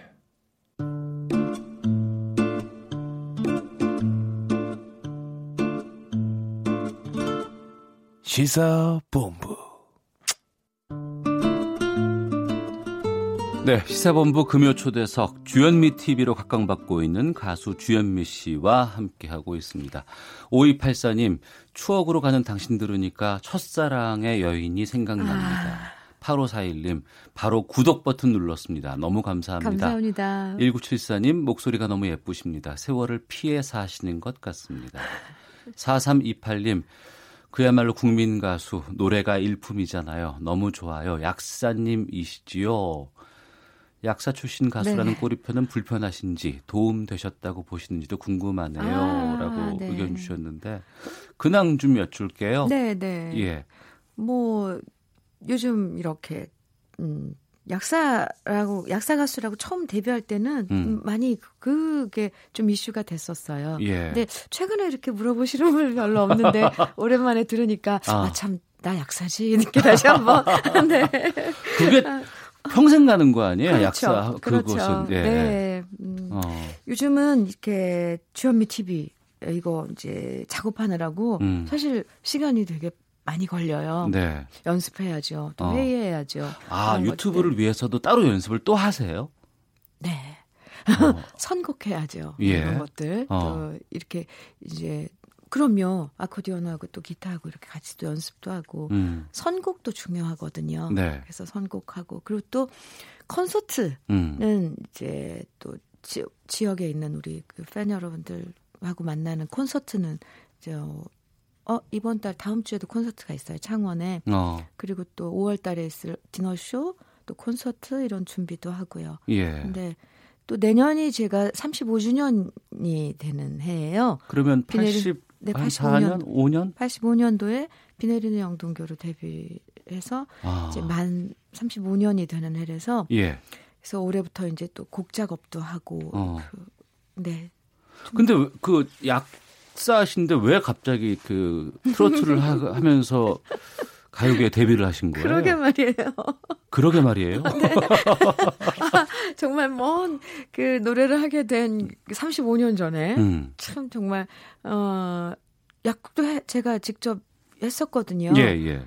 그런데 하, 그, 저 정말 뭐 사건들이 정말 미묘한 시간차로 어. 이렇게 노래를 하게 돼 되었어요. 그러니까 평소에 노래를 좋아하다가 누가 주현미 씨의 노래를 듣고 아니면 추천을 한 거예요? 아니면 내가 그래도 이 정도 노래 실력이면 나 가수해도 되겠어라고 직접 하신 거예요? 아니, 아니, 제가 어렸을 때요. 네. 어, 우리 집안에 그러니까 꼬마 가수였어요. 예, 예. 아기 때부터 어, 어. 어 이렇게 잔칫날 있으면 왜 집안에 애, 노래 잘하면 자꾸 노래 시켰자 어, 시키잖아요. 예, 뭐 예, 예, 악기를 잘하면 악기 뭐 예. 연주도 하고 할게 하고 근데 음. 전 노래를 잘했나 봐요. 어. 그래서 이렇게 모이면은 항상 어른들이 노래를 시키고 뭐 음. 그랬었는데 음. 이제 친정 아버지께서 어, 우리 현미가 이제 소질이 있으니까 가수를 한번 시켜봐야 되겠다. 어려, 제가 어려, 어렸을 때인데도 그런 생각을 하셔가지고, 아. 어, 뭐, 지금 오아시스 레코드 회사에 예, 예. 거기에서 어렸을 때 앨범을 한 장 냈어요. 아 저기. 어릴 때 이미 네. 한번 그런 경험이 있으셨군요. 네, 네. 그래서 그 앨범을 작업을 해주신 작곡가 정종택 선생님께서 예. 제가 이제 대학교 졸업을 하, 한 후에 이제 음좀 가수로 데뷔하지 않겠느냐 정식으로 음. 그래서 저를 찾아오셔서 네. 그 데뷔를 정식으로 하려면 좀 약간 뭐 시간도 걸리고 그러니 음. 메들리 테이프를 하나 녹음을 어떻게 하, 게 됐어요. 그걸 사실은. 메들리 테이프? 네. 그건 고속도로 같은 데서 많이 팔고 그렇죠. 옛 노래 예. 선배들. 저한테 예, 예. 정말 그건 결정적인 그런 운이었던 것 같아요. 어. 음, 사실 그 어, 녹음은 조미미 선배님께서 지금 예. 돌아가셨는데 조미미 선배님께서 와서 녹음을 해야 될 그런 어, 어 노래들이었는데 음. 그날 사정이 있어서 선배님이 뭐, 그 녹음실에 못 나오신 거예요. 네. 근데 회사 측에서는 이미 녹음실에 뭐 예약은 다 돼 있고, 음. 근데 뭐 노래를 하겠다는 여자애가 하나 와 있으니까, 어 그러면 한번 해보지 않겠느냐. 네. 그 저한테 그 기회가 온 거죠. 어. 그래서 그때 녹음을 해놓고 음. 그게 쌍쌍 파티가 돼서 음. 제가 이렇게 노래를 하게 된 거죠. 네. 0926님, 주현미님, 정말 노래 너무 좋아합니다. 4살짜리 손녀가 짝사랑 한창 배우는 중이에요. 아우, 얼마나 귀여울까요? 네. 발음이나 될까요? 하나님, 네네. 군대 취사반장 시절에 부식 싣고 선임 탑승하고 진지 올라갈 때 네. 주현미 메들리 테이프 쌍쌍 파티로 노래를 배웠습니다. 이 쌍쌍 파티가 그 메들리 테이프 아니에요? 그렇죠. 어. 맞아요. 쌍쌍 예. 파티. 그리고 벌써 35년이 흐른 거예요. 네. 어. 그 어디서 인터뷰를 한 걸 들어봤더니 네. 전통 가요가 쇠락하고 있는 현상에 대해 상당히 좀 아쉬움이 있다. 음. 특히 어, 가수들이 설 무대가 많이 부족하다. 특히 네. 성인 가수가 설 무대가 부족하다. 이런 아쉬움을 토로하셨더라고요. 네, 그렇죠. 진짜 점점 더 전에는 음. 정말 어, 쇼 말하자면 쇼 프로그램이 많았어요. 그러니까 네, 네. 노래 나와서 노래를 할 수 있는 음. 어 그리고 선배님하고 같이 한 무대에서 노래를 하고 네. 그러면서 선배님들의 그런 무대 매너나 이런 걸 직접 볼 수 있고 음. 같이 무대에 서서 이제 그런 무대가 많은데 이제는 그런 것들이 이제 정말 다 해체됐어요. 예.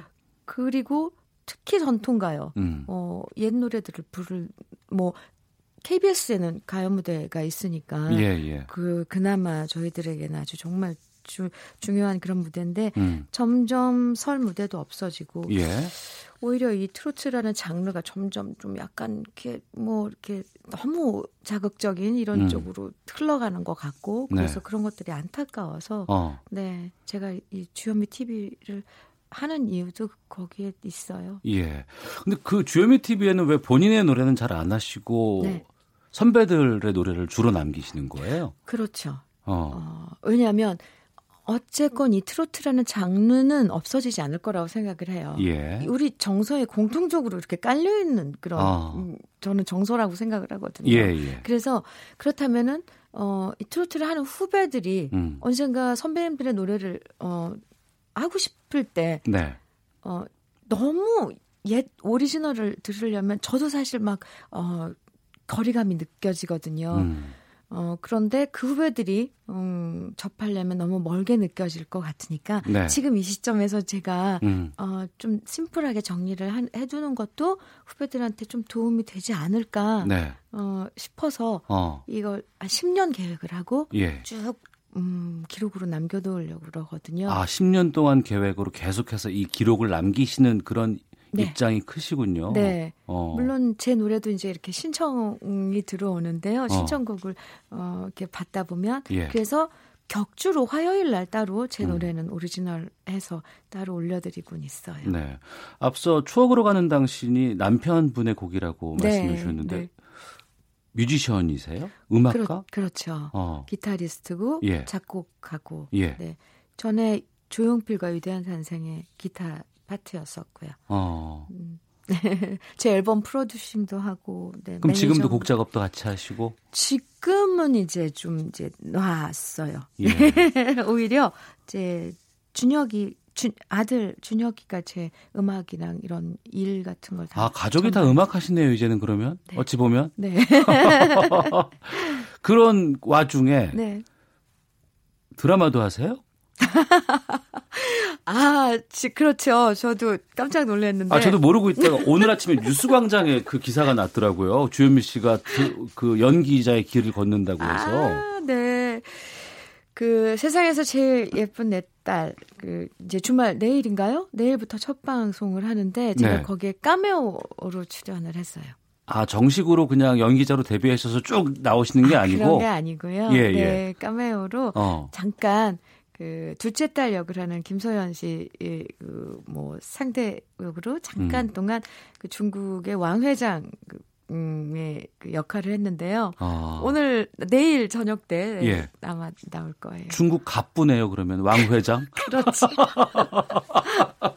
네. 아 어떻게 해서 그렇게 그 제의를 받으신 거예요? 김종찬 감독님께서 음. 좀, 좀 약간 그 특별하신 특이한 분이시더라고요. 그, 예. 그 OST 작업을 같이 좀 하, 해보자고 저희가 아 드라마 OST. 네, 예, 그래서 예. 아 그럼 그렇게 저는 뭐 노래하는 거니까 OST 어. 작업이면은 뭐 얼마든지 아그 참여를 하겠다는데 그러지 말고 그 조금 그 음. 까메오로 잠깐 그렇게 출연해보는 것도 좋지 않겠느냐. 네. 그래서 저도 좀 호기심도 생기고 그래서 음. 네 해보자 그랬는데 이미 녹화는 끝난 거 아니에요? 네네네. 네.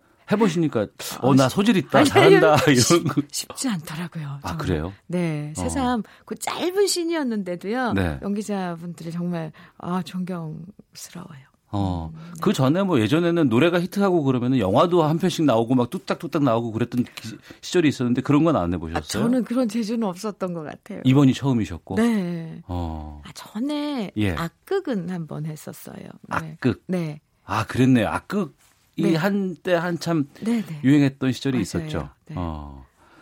알겠습니다. 아. 가수 생활 35년 차에 어, 유튜브 주현미 TV 그리고 세젤리의 왕 회장 역을 맡고 있는 주현미 씨와 아, 네. 함께 하고 있는데요. 전혀 외모를 뵀을 때 제가 네. 변함이 없으세요? 아 왜요? 많이 네. 세월이 많이 지났죠. 근데 저는 어, 지금이 참 좋아요. 예. 편안하고 음. 네 좋습니다. 뭐 관리라든가 뭐 이런 건 어떻게 따로 뭐 특별히 하시는 게 있으세요? 운동이라든가? 아 이제 다이어트는 항상 염두에 두고 있지만 그게 음. 또 그렇게 또 마음대로 안 되고 네. 그것 때문에 스트레스는 좀 받긴 해요. 네. 근데 뭐 여러분들에게 좋은 모습, 음. 최고의 모습을 보여야 되니까 네. 그 정도는 긴장을 하고 있는데요. 어. 좀더 이제 어, 신경을 좀 더 써야 될 것 같아요. 예. 또 연기도 하고 했으니까. 어, 앞으로 이제 그런 쪽으로 좀 욕심을 좀 부리실 모양이신 것 같기도 하고. 최근에 보니까 그 후배 가수들하고 같이 네. 공연을 네. 한 것들을 좀 봤어요. 뭐 국카스텐, 뭐 네. 소녀시대, 서연, 네. 조피디와도 노래를 내시기도 했는데 네. 후배들과 작업해 보시니까 어떠세요? 이제 정말 후배들하고 함께 작업할 때는 행복해요. 음. 어, 뭔가 신선한 바람을 실내에 있다가 창문을 이렇게 열고 숲속 바람을 맞는 듯한 그런 느낌? 네. 그 풋풋한 후배들의 그런 에너지도 좋고요. 음. 같이 하다 보면 또 다른 장르를 음. 하게 될 수도 있고 그래서 예. 어뭐 언제든지 후배들하고 함께 하는 건데요. 음. 환영을 하고 예. 최근에 후배들이 그 트로트 같은 것들 좀 많이들 데뷔하기도 하고 네. 근데 예전에 저희가 알던 트로트와는 좀 차이가 있거나 좀 빠른 비트의 이런 트로트들이 좀 많아지는 것 같은 느낌이 들거든요. 그렇죠. 네. 그런 부분은 어떻게 보세요? 근데 어째 어쨌든 우리가 하는 건 유행가니까. 음. 그리고 제가 이 작업을 주현미 TV에 이제 옛 노래들을 쭉 부르는 작업을 하다 보니까 예. 아 정말 20년대는 20년대 그그 그 사회적인 그 배경이 아. 그 노래에 다 묻어 있구나. 사회상에 담겨 있는 네, 노래다. 그래서 예. 어쩔 수 없, 없는 것 같아요. 우리가 아. 살고 있는 이 시대가 정말 말초적인 걸 요구하고 예. 그거 아니면은 사람들 마음을 못 움직이고 음. 심각하게 생각 안 하고 그러다 음. 보니까 불 불러 부르는 노래들도 정말 그런 가볍고 네. 그런 노래 소비 소비성의 노래들을 어. 어, 이렇게 탄생되는구나 이런 예. 생각을 해요. 어. 근데 이제 조금 조금 안으로 좀 들어와도 되지 않을까? 알겠습니다. 네.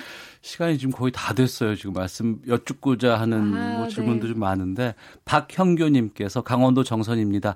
20여 년 전에 이곳 행사에 오신 주현미님의 무대를 캠코더에 담아서 가끔씩 꺼내 감상하곤 합니다. 와. 그때 용기 내 악수도 나누었고 나 했습니다. 손을 며칠 동안 씻지 않았던 기억도 아, 있습니다. 늘 네. 건강하세요라고 아, 보내주셨는데요.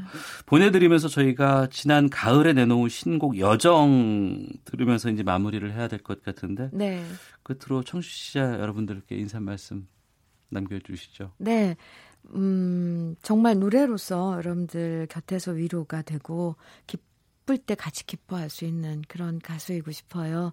늘 건강하시고요. 주현미 TV 열심히 어, 음, 작업하고 있겠습니다. 언제든지 와서 어, 조용히 함께 해주시면 환영합니다. 예. 감사합니다. 자, 주현미 씨 여정 들으면서 보내드리겠습니다. 오늘 고맙습니다. 감사합니다.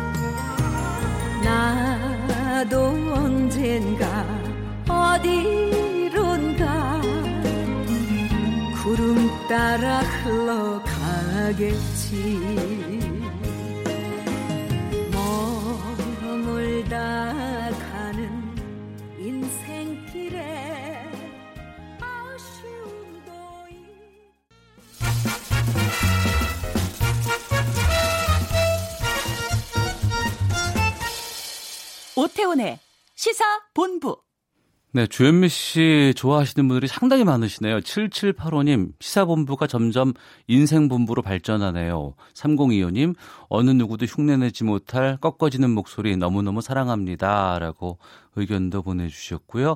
따끔한 지적도 지금 제가 봤습니다. 접했는데요. 7654님, 앞서 정두원 씨 발언에 시골에 사는 무능한 사람이라고 했는데 어떤 의도였는지 모르지만 시골 사는 사람들 비하 발언 사과하세요.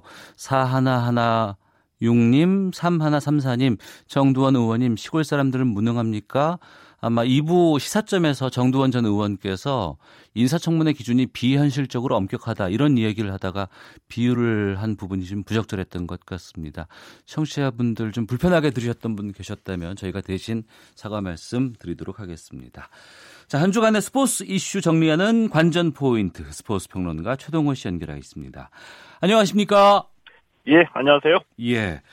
프로야구 내일 막을 올립니다. 소개해 주시죠. 예. 어, 예, 예, 내일 오후 2시입니다. 어, 이 겨울 내내 이제 프로야구 기다리셨던 분들 많이 계실 텐데, 이제부터는 게 야구 보는 재미가 사실 것 같고요. 내일 오후 2시에 프로야구가 전국 5개 경기장에서 개막전을 치르거든요.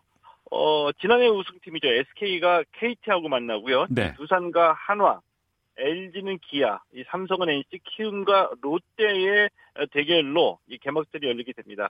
자, 이번 시즌에 SK 염경엽 감독, 롯데는 양상문, KT 이강철, NC 이동욱 감독이 새롭게 팀을 맡아서 우승에 도전하게 되고요.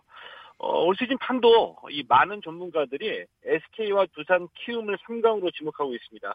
아, 그리고 KBO는 올 시즌 관중 목표를 878만 명으로 어, 목표를 세웠습니다. 네. 올해 프로야구 지켜볼 만한 선수 또 예상되는 기록도 좀 소개해 주시겠습니까? 어, 예, 이 신인 선수를 말씀을 드리면, 그러니까 최근 2년간 프로야구에 이정후, 강대, 강백호라는 이 대형 신인 선수가 탄생했거든요. 예. 자, 올해도 과연 이정후, 강백호의 뒤를 이어, 이을 만한 신인 선수가 탄생할까 이제 관심을 모으고 있는데, 자, 우선 이, 이 타자 부분에는 두산의 김대한, 하나 노시환, 롯데 고승민 선수가 주목을 받고 있고요.